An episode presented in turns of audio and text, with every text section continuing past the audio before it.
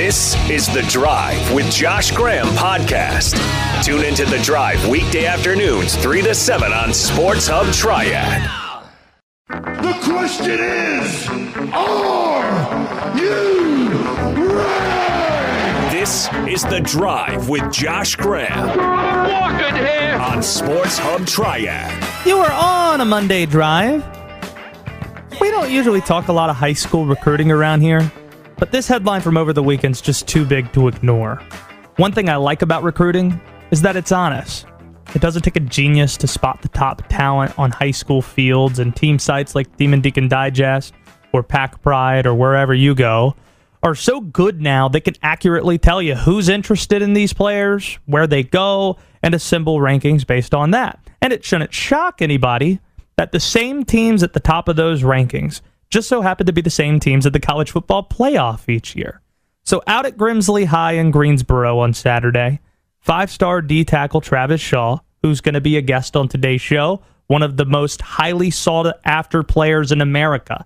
I think, according to 24 7, the third highest ranked player in the country, was making his decision. For a moment, he floated his hand over the hat that had the orange tiger paw on it, then decided he was going to play for Mack Brown in Chapel Hill. This is a massive step forward for the Tar Heel football program. Think about it just in these terms. What I like about high school recruiting, you know who's interested now. It's up to the kid to choose who he's going to play for. And in this instance, a top five player in the country decided he wanted to play for a program that had not proven it yet, had not proven they can be a playoff contender, but is undoubtedly on the way up, rather than playing for a team that's been there for the last six years. It's the first time Mack Brown has beaten Dabo for a kid. Clemson technically offered Tony Grimes, but if you followed that recruitment, he dropped the ball. Dabo did, Clemson did a number of times, and Dre Bly was a hero of Grimes' is growing up, considering where he grew up in Virginia. North Carolina last year got a commitment from Trenton Simpson, the linebacker who was really good, was a four star when I when he committed to North Carolina, became a five star. Later in the fall, Clemson got interested right before the early signing period. After one visit to Clemson, Trenton Simpson flipped, now a Clemson Tiger. North Carolina lost out in that process. It was just a reminder of where Clemson is and where North Carolina aspires to be. This was a legit seismic win for the Tar Heel football program. The highest rated player in the internet era since Marvin Austin a dozen years ago. That's huge. Let's listen to Mack Brown talking about their approach to recruiting. Mack said in his opening press conference he was going to make North Carolina a priority, the state a priority, reaching out to a ton of high school coaches. Daryl Brown included, the head coach of the state championship winning Whirlies from earlier this year. Grimsley winning their first state title, I think, since 1960. I talked to Coach Brown earlier this morning, Daryl Brown, that is. He said that Mack reached out talking about Travis Shaw the moment he decided he was going to return to Chapel Hill. It was very clear Travis Shaw was a priority for this North Carolina staff. Matt can't talk specifically about players until they sign the dotted line and they sign their national letter of intent after the early signing period begins. So he can't speak specifically about Travis, but he was on a Zoom call with Travis on Saturday, apparently was crying. I want to talk to Travis about that, who's going to join us later on. Mack Brown's going to be with us on tomorrow's show.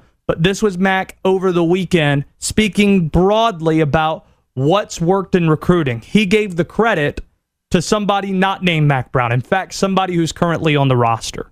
We, we were doing that when we left here. I'm not sure I, I thought we would be doing it as quickly this time as as we are. Uh, I thought it would take longer, and I, I do think Sam has helped our progress. If you if you look at, at flipping Sam, that gave the rest of the recruits in the state a reason to come. If Sam Howell will flip from another school that's a, a really good place, then it's okay. North Carolina must be good because he thinks that. And then Drake Maye commits to a school and he flips. and all of that group says, "Whoo, this is cool." And then you need some big time guys to make it okay for other ones. And now we're starting to it, it's starting to be okay to come here. Sam Howell flipped from FSU to North Carolina. First big recruiting win for Mack.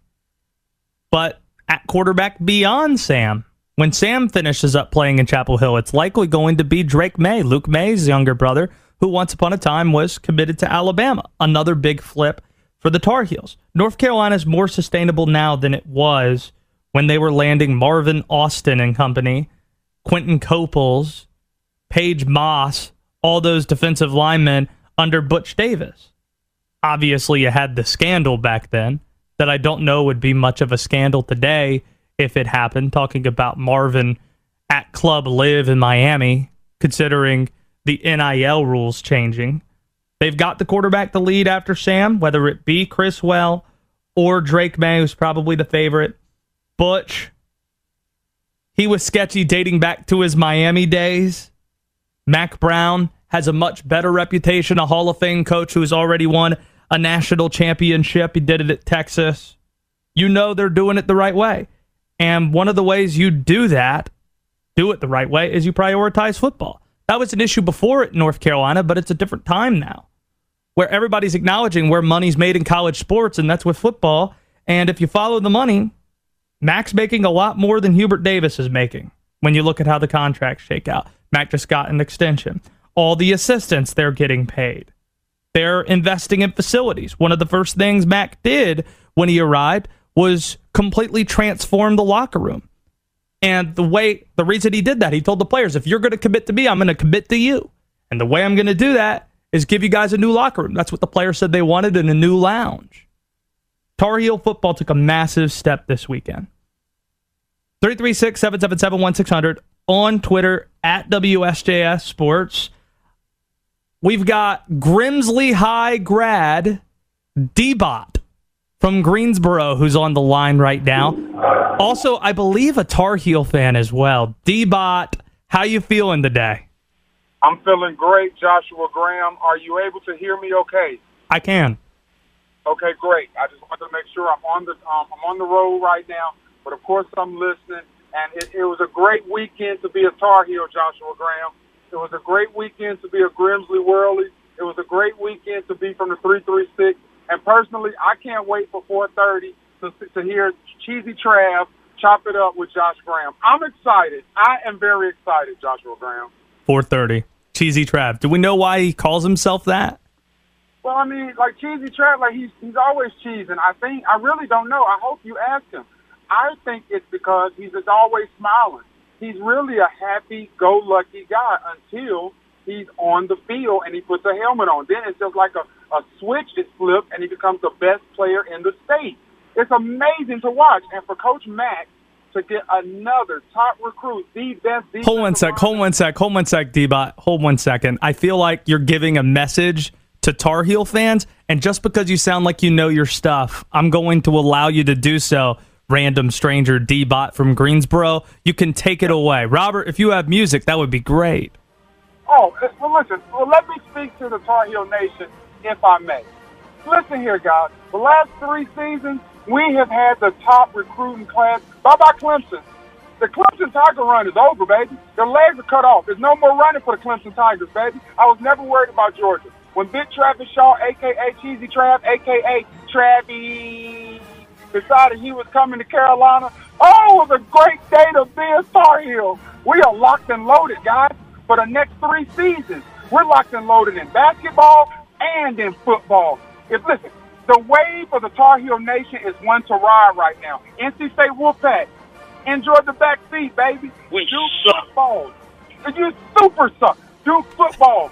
You are absent. Nobody even knows you exist. And do basketball, let me tell you something. Tar Heel Nation, fret not, baby.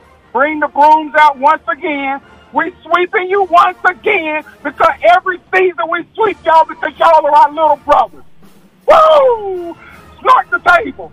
Snort the table. Woo! Thank you. Tar! Hill! Tar! Hill! Yes, sir! Thank you. Go Tar Thank you, D-Bot. Appreciate the call. Thanks for having me. There he goes. That's D-Bot out of Greensboro. Really excited about Travis Shaw being added to the recruiting class for Mack Brown next year. That should charge up a lot of Tar Heel fans. Darin Gantt's going to join the show in a bit.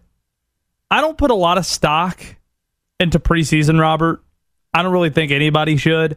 However, I can't help but feel concerned about the Panthers and Ravens game on Saturday. The Ravens routed them 20 to 3. The score doesn't concern me, the margin, not even the fact that they lost, but rather the areas they struggled in most are the same weaknesses that plagued them all of last year. And for that reason, I'm concerned. Starting with the defense, third down defense, 31st in the league last year. When Baltimore had its starters, or its second team going up against Carolina starters and second team, they were 6 of 9 in the first half on third down, 10 of 17 for the game. The second unit, Carolina had issues in the second and fourth quarter when you had to play your second unit a lot more. And that second unit wasn't very good. Carolina forced turnovers with the first. You like to see that. But the second unit was a concern. Joey Slye, holy bleep, missed another short kick. This one a 37 yarder. Last week it was a PAT. He was 20th in the sport last year among kickers who attempted at least 20 kicks. In accuracy, he hit 80% of his kicks. I've had it with him. And I think Matt Rhule's close to having it with him as well. This was Matt talking about Joey Slye and his shortcomings after the game. No, it's like everything else. I mean, you have to produce, and, and uh, so far, Joey has not produced at the level you know we need him to. So um, I think he'd be the first guy to say that. Uh, so um, you know, we have to find a way to, to to get over that hump with him. Yeah, I'd say so. Maybe bring in Jake Verity when the Ravens cut him. Carolina, Robert, how's the waiver wire work? Carolina probably going to be eighth in line since that's where they drafted. So if none of the top seven teams claim him off waivers, Carolina could just pick him up because Baltimore is going to cut him, right? Yeah, I mean they've got a future Hall of Famer in kicker and Justin Tucker there. Uh, so the first three weeks of the season, the way the waiver wire works is it reflects the draft order. That's correct, and then after that, the fourth week it will go into the uh, standings list. So whoever has the best record will obviously pick at the end of the round. Uh, whoever has the best will be at the bottom of the waiver. So Joey Slye, that's a concern yet again, and red zone. Now, I'm going to be fair here. They didn't have a goal line package out there. Very vanilla offensively. You don't want to show much. The starters were out there for one series, but getting stacked up on the goal line, then decided, yep, we've seen enough from the from the starters. Ah, just rubs me the wrong way. In an offseason where Teddy Bridgewater's criticizing your red zone play calling and how much you work on red zone, this is us getting a chance to see it up close and Carolina had Chuba Hubbard stacked up. Yes, Robert? Did you have an issue with that? I saw a lot of people like, why did they run it from second down to fourth down three times in a row? Like with uh, Joe Brady's play call in there. I know people were trying to pick on him about it. That's the thing that bothers me least, but I couldn't help but notice that the three things that ailed Carolina most last year were the three areas that looked pretty bad over the weekend. Joey Slye, third down defense, the second unit. So really, it's four things, and red zone goal line. Carolina really bad at that last year. So I just couldn't help but have a bad taste in my mouth when I saw all those issues rear their ugly heads again. Amid the struggles on Saturday, there's a great story with the Panthers that I think's blossoming right now and might even lead to a change on the Panthers depth chart. We'll discuss that with Hall of Fame voter Darin Gantt joining the show next. It is insane. Everybody is insane! What's going on in there? You're on the drive with Josh Graham on WSJS Sports.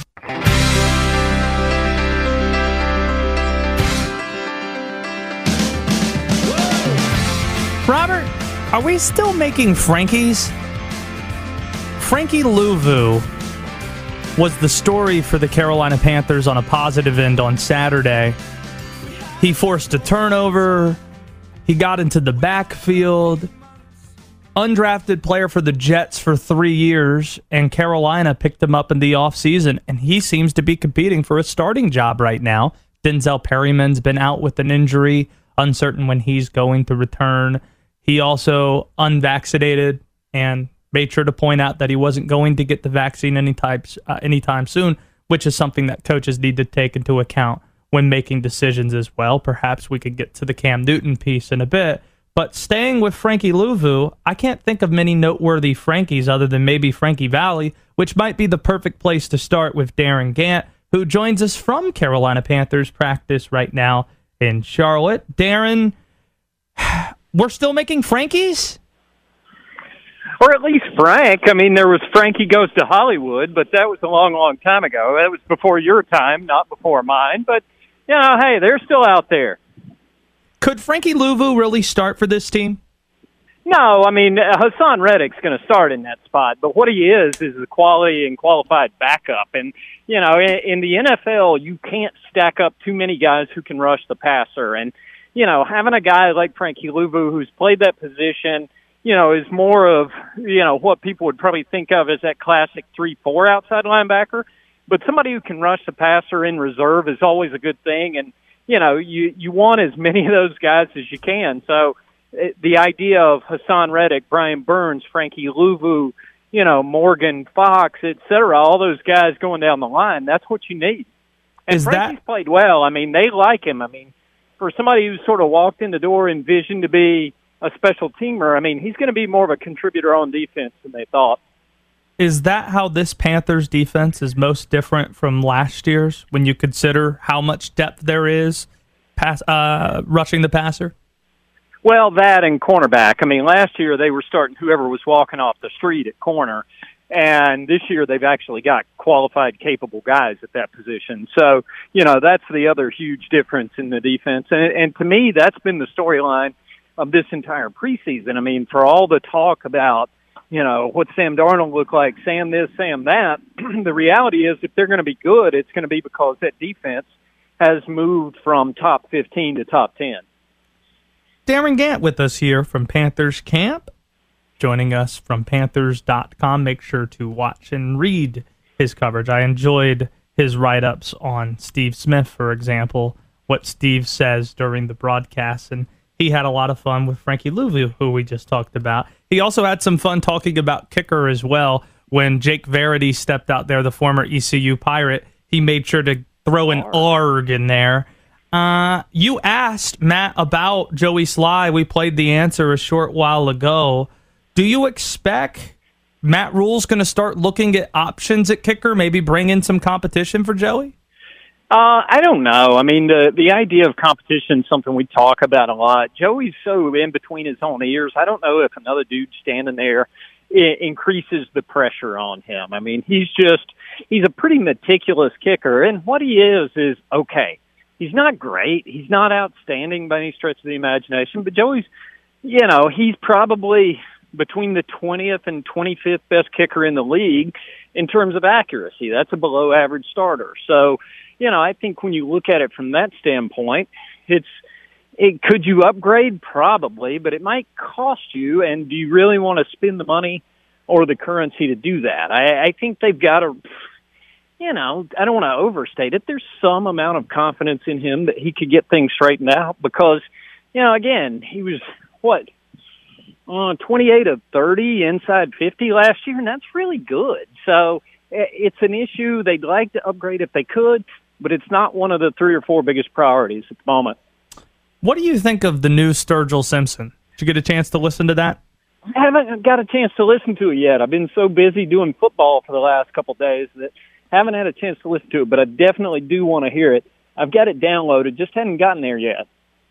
What have you been listening to lately? Steve Smith calling preseason football games, of course. Who doesn't love 89 on preseason games? In all seriousness, I mean, that has been a hoot. And, and I think that's been one of the, the big additions for these guys this offseason in all seriousness is, you know, you've shot a little life into a preseason broadcast. that's not always that interesting. So I, I think it's been good, and 89's been about what 89 anticipated he, we were going to be. So um, it, it's been fun. I tell you that. And talking to him in the press box before and after, he's into it. He enjoys this. So that's why I expected it was going to be a, a an entertaining show. Darin Gantt, always an entertaining show. Next time uh, we chat, I, I expect you to have listened to the new Sturgill Simpson. Maybe we could talk about it then. I've been on Frank Turner, which you told me about this weekend. Yeah. I think Robert even played some of that coming in, so I might have to catch them when they travel with the Counting Crows to Greensboro. Yeah, go go see Frank Turner. You'll feel better about life after you do. Darin, enjoy practice. Thanks for doing this. Yeah, man. There he goes. It's Darin Gantt, Panthers.com, joining us. Hall of Fame voter. Always enjoy catching up with Darin. Want to get to this Cam Newton story. You don't want to talk about Frankie's? Yeah, let's talk about Frankie's. That's probably a lot more fun. Actually, this is what I want you to do. Why not just do both at the same time? How about to liven up this story that's kind of a bummer? You just interject some famous Frankies at different points in the conversation here. Do you think you're capable of that? Do you have enough Frankies? I, I have three notable Frankies. They- I- to your point, they are not making many Frankies. We're not really making Frankies anymore. We've got Frankie Luvu, and that's pretty much it. The Frankie makes the Luvu part sound cooler though. Like if he was Frank Luvu, that sounds like a dude who's working in like a, a picket line or something. You know what I mean? Like I Frankie Luvu sounds like a, a kind of degenerate gambler that I could get behind. I was actually talking with a friend of mine who shall remain unnamed about Frankie Luvu this weekend, and they said to me, which is sounds like the most fun conversation, by the way, just chopping it up, talking Frankie Luvu. He said to me, I- I'm like, you have to check out some of the highlights. So he watches some of the video, and he goes, "Hold up, Frankie Luvu is it white." no, Frankie Luvu is not. All right, just throw the f- famous Frankies at me. Uh, Frankie Muniz is at the top. You already named Frankie Valli, so I, I, I didn't want to. Frankie Muniz is a really good one that I did not think of. well, good because there are not many more good ones. I'm glad you enjoyed that one. when you think Frankie Muniz, do you go immediately to Malcolm in the Middle? I do, yes. Uh, For maybe- me, it's a big fat liar just because I'm a 2A. Giamatti guy. and and he kills that too. Amanda Bynes, that's a great kid movie. Wait We- a minute. Amanda Bynes is in Big Fat Liar? Yeah, she's like his uh his little uh sidekick, his duo. She like helps him dye the pool and Did not know that. right, right. Okay, who's the last of the famous Frankies? Or give me a few more. I, I've got two more. Uh, Frankie Jonas, which is Who? the yeah, exactly. He's the only Jonas brother not included in the Jonas Brother b- band. He's a singer. They just didn't include him in the That's family unbelievable. band. You couldn't just be a manager or something? Why did he- traveling with the team? Yeah, the fourth brother. Uh, Couldn't tag in when like Nick is sick or something. Let Frankie handle what do it. parents say when, hey, who are your three favorite children? it would be easier to tell you which kid I don't like. It's that damn Frankie. It's almost like I ran into this family when I lived in Texas. I was selling books door to door. I've told that story before. I ran into a family with two kids, Robert, and they named the first kid Christ, the second kid Eddie. Uh, yeah, Eddie. So He's got to live up to it. you need to meet our kids. Here's Christ. Spelled C H R Y S T. Oh no. And here's the younger child, Eddie. uh, and Eddie, whatever. I, I I had one more. I feel like Frankies are always the sidekicks. They're never in the limelight. So good for Frankie Luvu. Uh, Frankie Grande is Ariana Grande's brother. He's been on Big Brother. He's been on a lot of shows like that. But every time Ariana Grande is on like a music award or like a red carpet or something, he's always there with Joan their mom, and he is just like ha- happy to be along for the ride. Like, oh yeah, I'm uh, I'm Ariana Grande's brother, Frankie. Uh, okay, I can't think of any other Frankies. We need to make more Frankies. It appears Robbie Anderson is going to get a new deal before DJ Moore. We're just going to overlook that Cam Newton story, by the way. I think we're just going to bury that. Next segment, we'll get to some wrestling too. I'll let Robert nerd out about that. Did you watch any of the wrestling? Oh man, I watched. It was a great weekend to be a wrestling fan. Okay. So, Robert, we'll get into that. I'll tell you why you shouldn't be surprised that Robbie got a contract before DJ next on the drive. I called the Chamber of Doughy Pale Bodies and they said you're their president. You're on the drive with Josh Graham on WSJS Sports.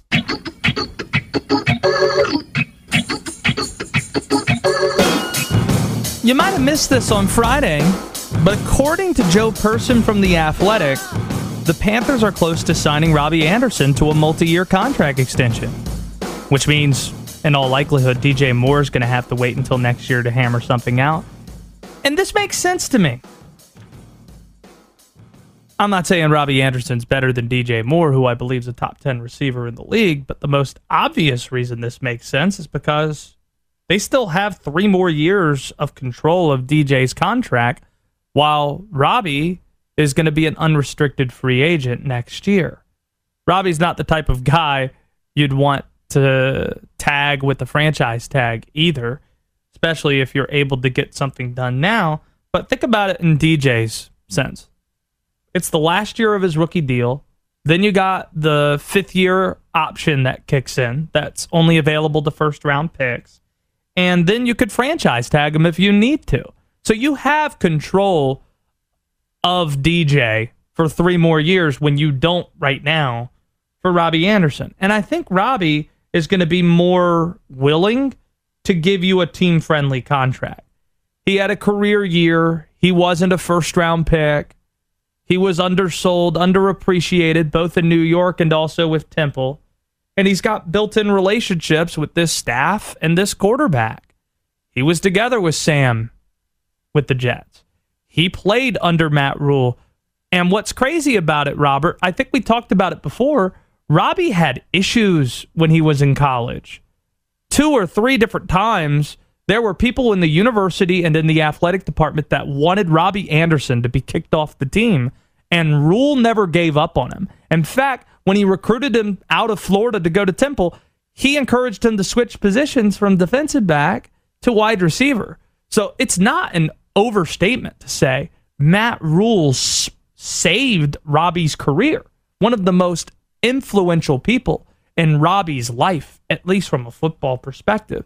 So I suspect, especially considering how well last year went from a production standpoint and how Panther fans really put their arms around Robbie even as we had to stay quite a bit apart because of the pandemic. Those are all reasons why this deal gets done sooner and makes sense. I also think DJ Moore probably doesn't want to sign right now, as crazy as that sounds. I started thinking more about the Miles Bridges situation, Robert, and what I keep defaulting to is would Miles Bridges get the max right now if the Hornets wanted to give him the rookie elevator? Like, would he get the same max that Luka and Trae Young are up for? Most guys who get it early do get the max, but if the Hornets were offering anything less than that, it might be in Miles' best interest to have a great season and get the max next year. DJ Moore might be thinking in those terms. The numbers back up him being a top 10 wide receiver, but if he's not getting what he views to be top 10 receiver money, have yourself a great year. And then next year, you'll be in that conversation for sure. If you do it three straight seasons, produce like a top 10 receiver would, that's going to get noticed. And also, let's not forget about the television aspect of this. When the new TV deal kicks in, the salary cap's going to go up, and you could probably make more that way anyway. So, this all makes sense when you look at it from financial terms, where they're at in their careers, Robbie versus DJ. Robbie has seen what dysfunctional looks like. He has been underappreciated in a way that DJ has never been as a top flight recruit, then a first round draft pick out of Maryland. It makes sense that Robbie's going to get his deal done before DJ. That's something that's likely going to be announced in the next few days, according, again, to our friend Joe Person. Graham's grades is in about 10 minutes. 336 777 1600 if you want to play along. We're on Twitter at WSJS Sports. Robert, I'll allow you to give the first grade of the week. You are a huge wrestling aficionado. You used to be a wrestling official.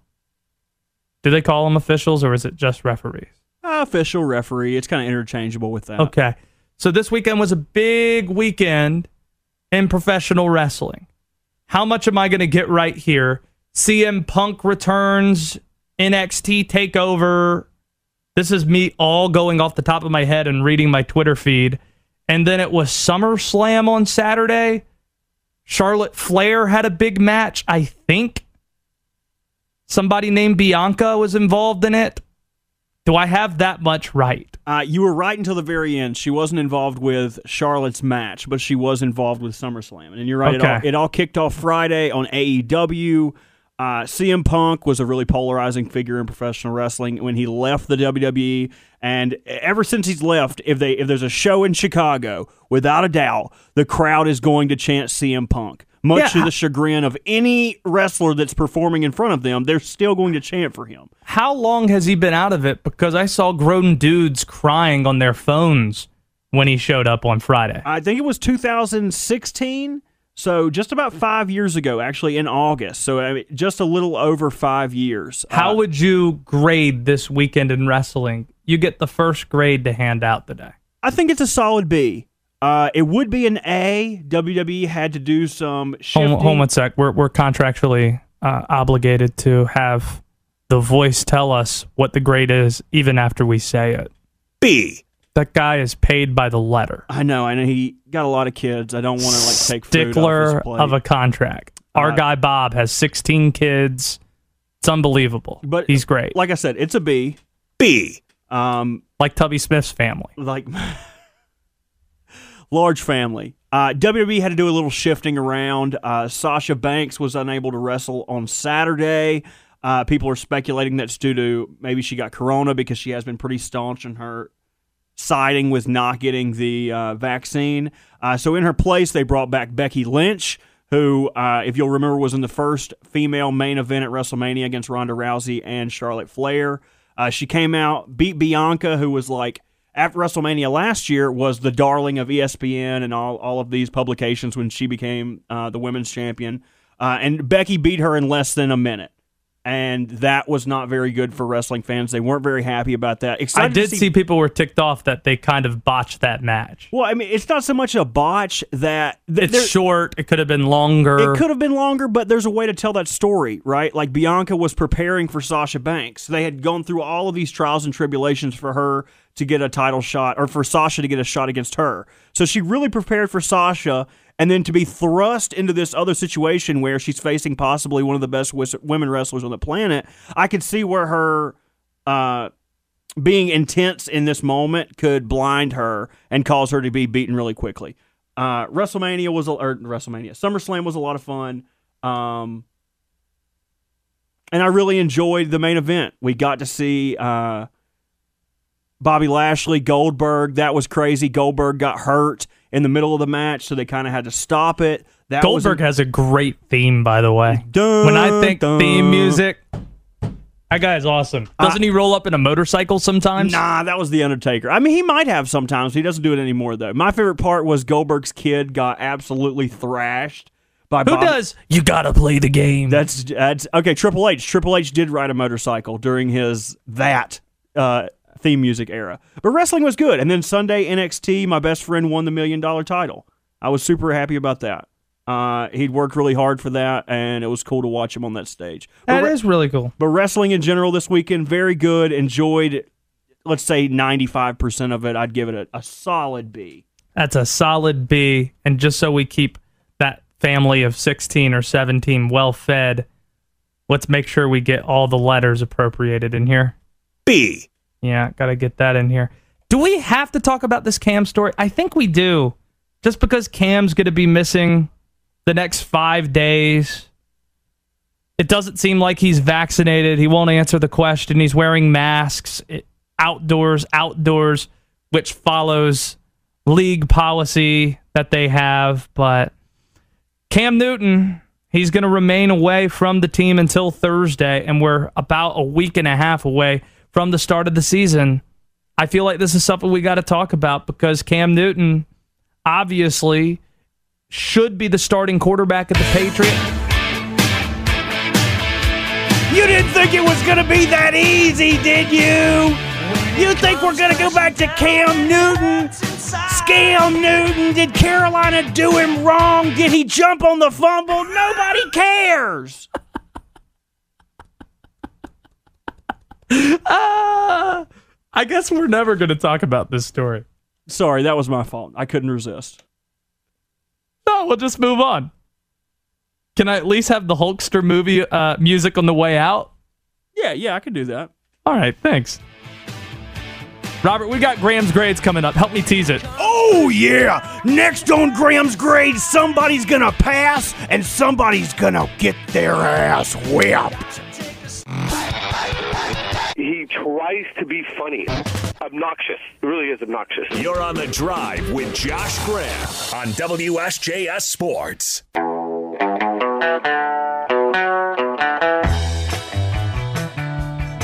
Brian Geisinger now with us.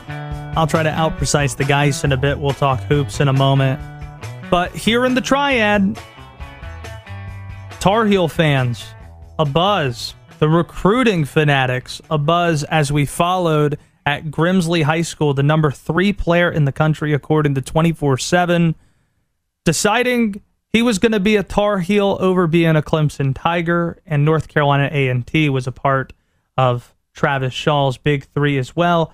BG, how big of a deal are you willing to say North Carolina securing a five star player who is one of the five best players in the country is? We'll get to that in a second. I think I heard the dial tone from BG there.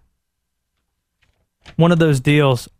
BG, he could be a bit of a diva sometimes. Anytime I ask him about something that's not basketball related, just going to hang up the phone.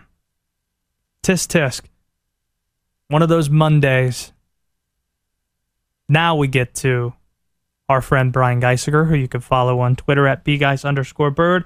I doubt you heard the question I was asking before the, the line dropped, but how big of a deal are you willing to say North Carolina getting Travis Shaw is? I think it's a pretty big deal, man. Um, top five, top ten prospect in the class. You beat you beat out Clemson and, and Georgia. It um, no, I, I think it's I think it's a pretty significant deal, um, and it does feel like you know UNC has been trending in this in this direction for for a couple of years now. Uh, you know, Mack's been there for almost three years now. I guess it'll be three years in three full years in November or December this year, and they've just been inching closer, stringing up some of these recruiting classes together. You bring in Tony Grimes last season, and yeah, just a lot. This is sort of like the logical progression, but you know, we'll see how it all melds on the field together. But uh, but yeah, no, this is obviously a, a really big get for for UNC, especially as it comes landing that type of prospect that have also happens to be an in-state recruit. It's like a yeah, just like a, a double win for the program he won't be able to talk about um, Shaw specifically, but Mack Brown will be with us at this time tomorrow to talk about uh, generally the approach to recruiting. Because when you look at just from the triad alone, and I'll even limit it to just the defensive side of the ball. North Carolina, Myles uh, Murphy is from Dudley in Greensboro. Jahvaree Ritzie and uh, Ray Ray Dilworth, they both went to Glenn High School you've got a lot of local kids that are playing for North Carolina. And BG in the past, these were kids that were exclusively going to Clemson. I know I've seen this movie before where NC State got some big time recruits and competed in 2017, and North Carolina got a few guys when Larry Fedora first arrived, and they nearly knocked off Clemson in the ACC title game in 15. But does this at all feel different to you, what Mack is building? I think so. At least it, you know, in the in the not too distant uh, past, yeah, it does feel different. I mean, you could probably bring bring on someone that has you know sort of uh, you know has been around the ACC for several decades. Um, that could maybe even you know bring on slightly greater perspective with this. But no, I, I think it does feel a little different to me, um, simply because of just how quickly it happened. It, it really does goes to show you like you hit a home run on Howell, like at the most important position like that, and it was just like a supercharger for everything else.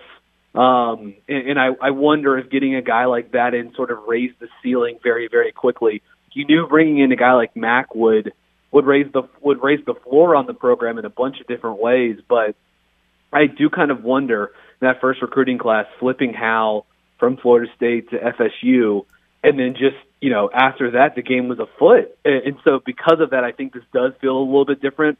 But I don't know, we can't we can't know for sure until there are some actual tangible results, like you know UNC winning more than you know seven or eight games in a season, right? Like it, it, it still has to take place on the field. Brian Geisinger's on Twitter at bgeis underscore bird. Read his stuff, accsports.com. We go to him for his basketball uh, analysis, and we haven't had a chance to have you on to talk about Terry Rozier's contract extension. I think it's been made official, which is why I get a text in the last 30 minutes that maybe James Borrego is going to be with us on tomorrow's show to talk about things, since obviously we got the swarm relationship here. But uh, did you have any issue with the Hornets extending Rozier the way they did? You know, it's not. It's probably not how I would have played it. As someone that's from the outside looking in, that's that follows the team and covers the team. Um, you know, I think there's the chance that Terry has real sort of like intrinsic value inside of that locker room from a personality standpoint. You want to take care of your own players. Terry's been a very good offensive player the last couple of seasons, so like the, the man's deserved to get paid, and in in in his team took care of his team took care of him. So like on that end, I I kind of like it, but there's this thing with Rozier where like you know he's a six foot one shooting guard um, he's not really a great playmaker for others. He doesn't really get to the rim. He makes a lot of mistakes defensively. So like he's not exactly like a complete two way player. And now that you just signed him to this four year extension worth ninety seven million dollars, which was the extent of, of, of how long and how much money they could extend him for, you know how Rozier in Charlotte under contract for the next five years at $115 million like you're just paying him at a rate of someone that is like a top 50 player in the world. And I don't think Terry Rozier is that necessarily. I don't quite love how he complements LaMelo. Um, although I don't, I don't think that that fit is necessarily like bad or anything like that. But Terry's turned into a really, really good shooter. James Borrego is one of the more creative offensive minds in the league. Has a great playbook that gets the best out of Terry Rozier. Um, so there is that and this team is continuing to vest around uh, LaMelo Ball. I just thought Rozier on an expiring contract going into the season is sort of like another prove it year.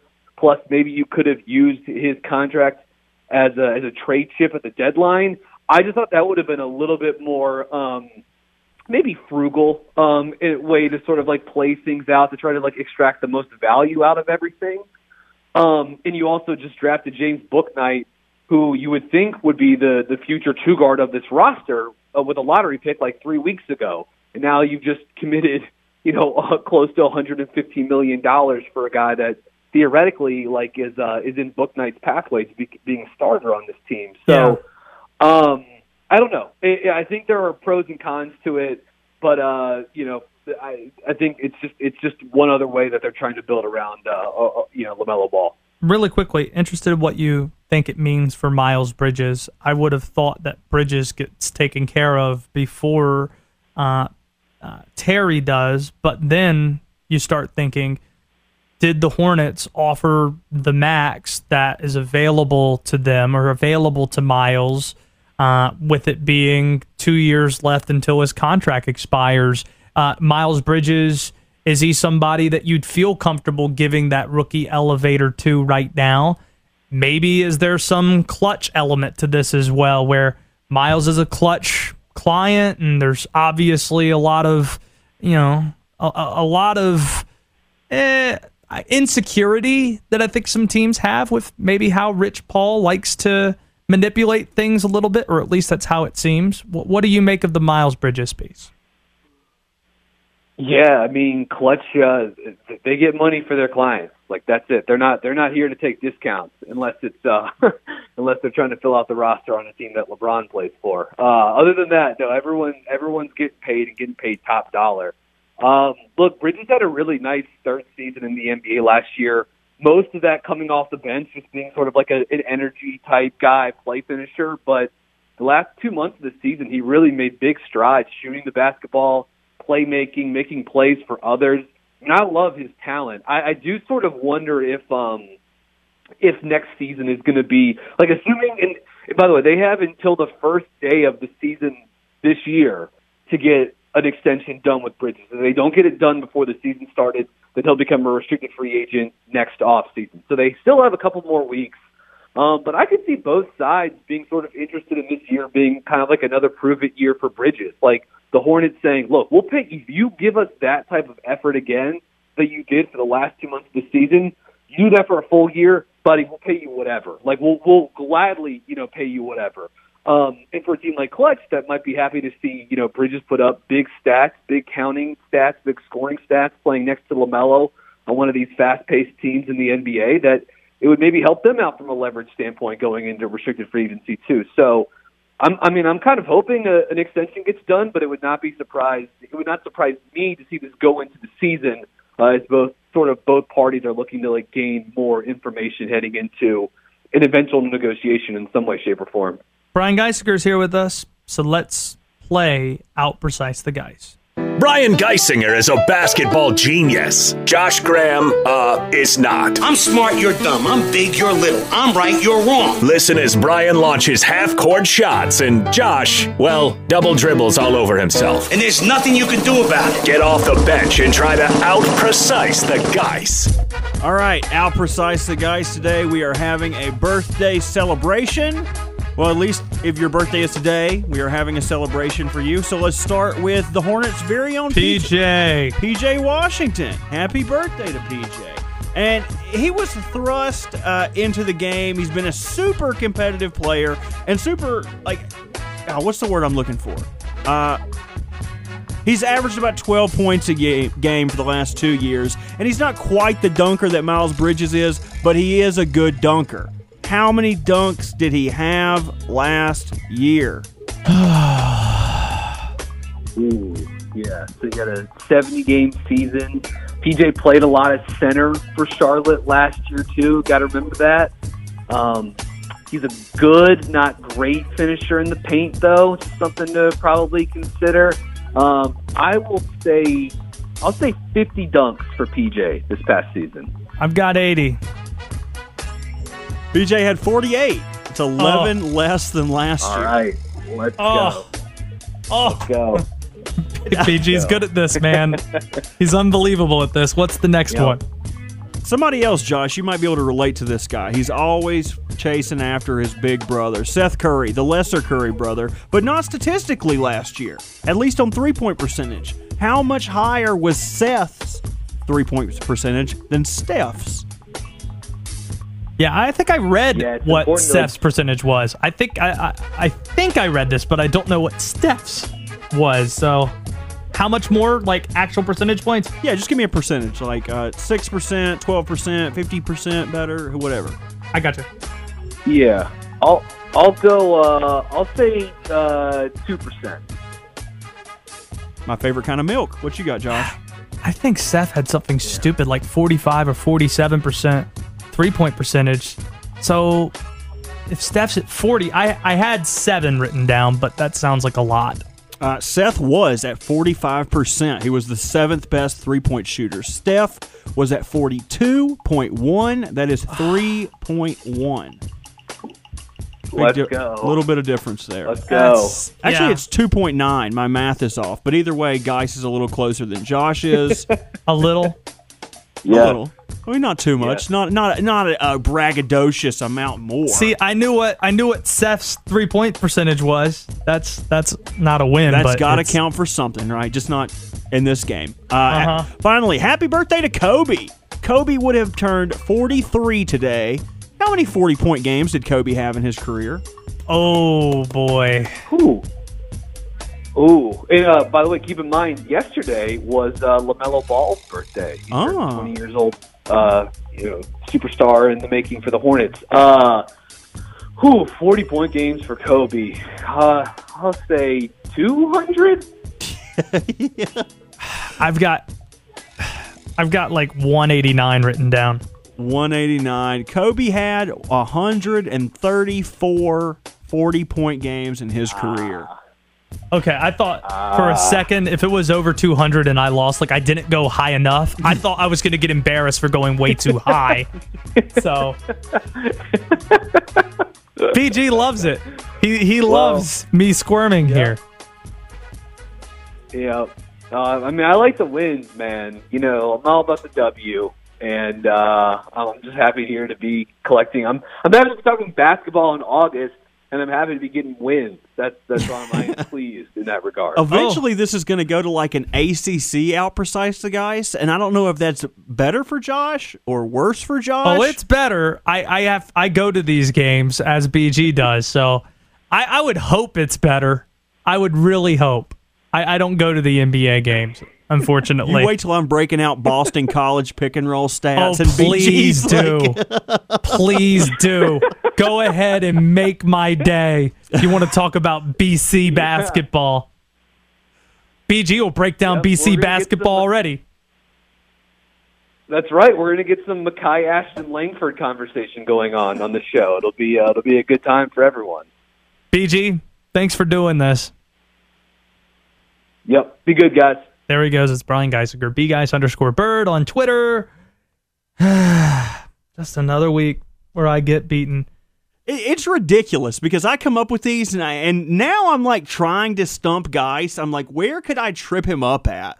And as soon as I was like, he said 50 on the 48 dunk. I was like, I know he's guessing, but why is he so good at guessing?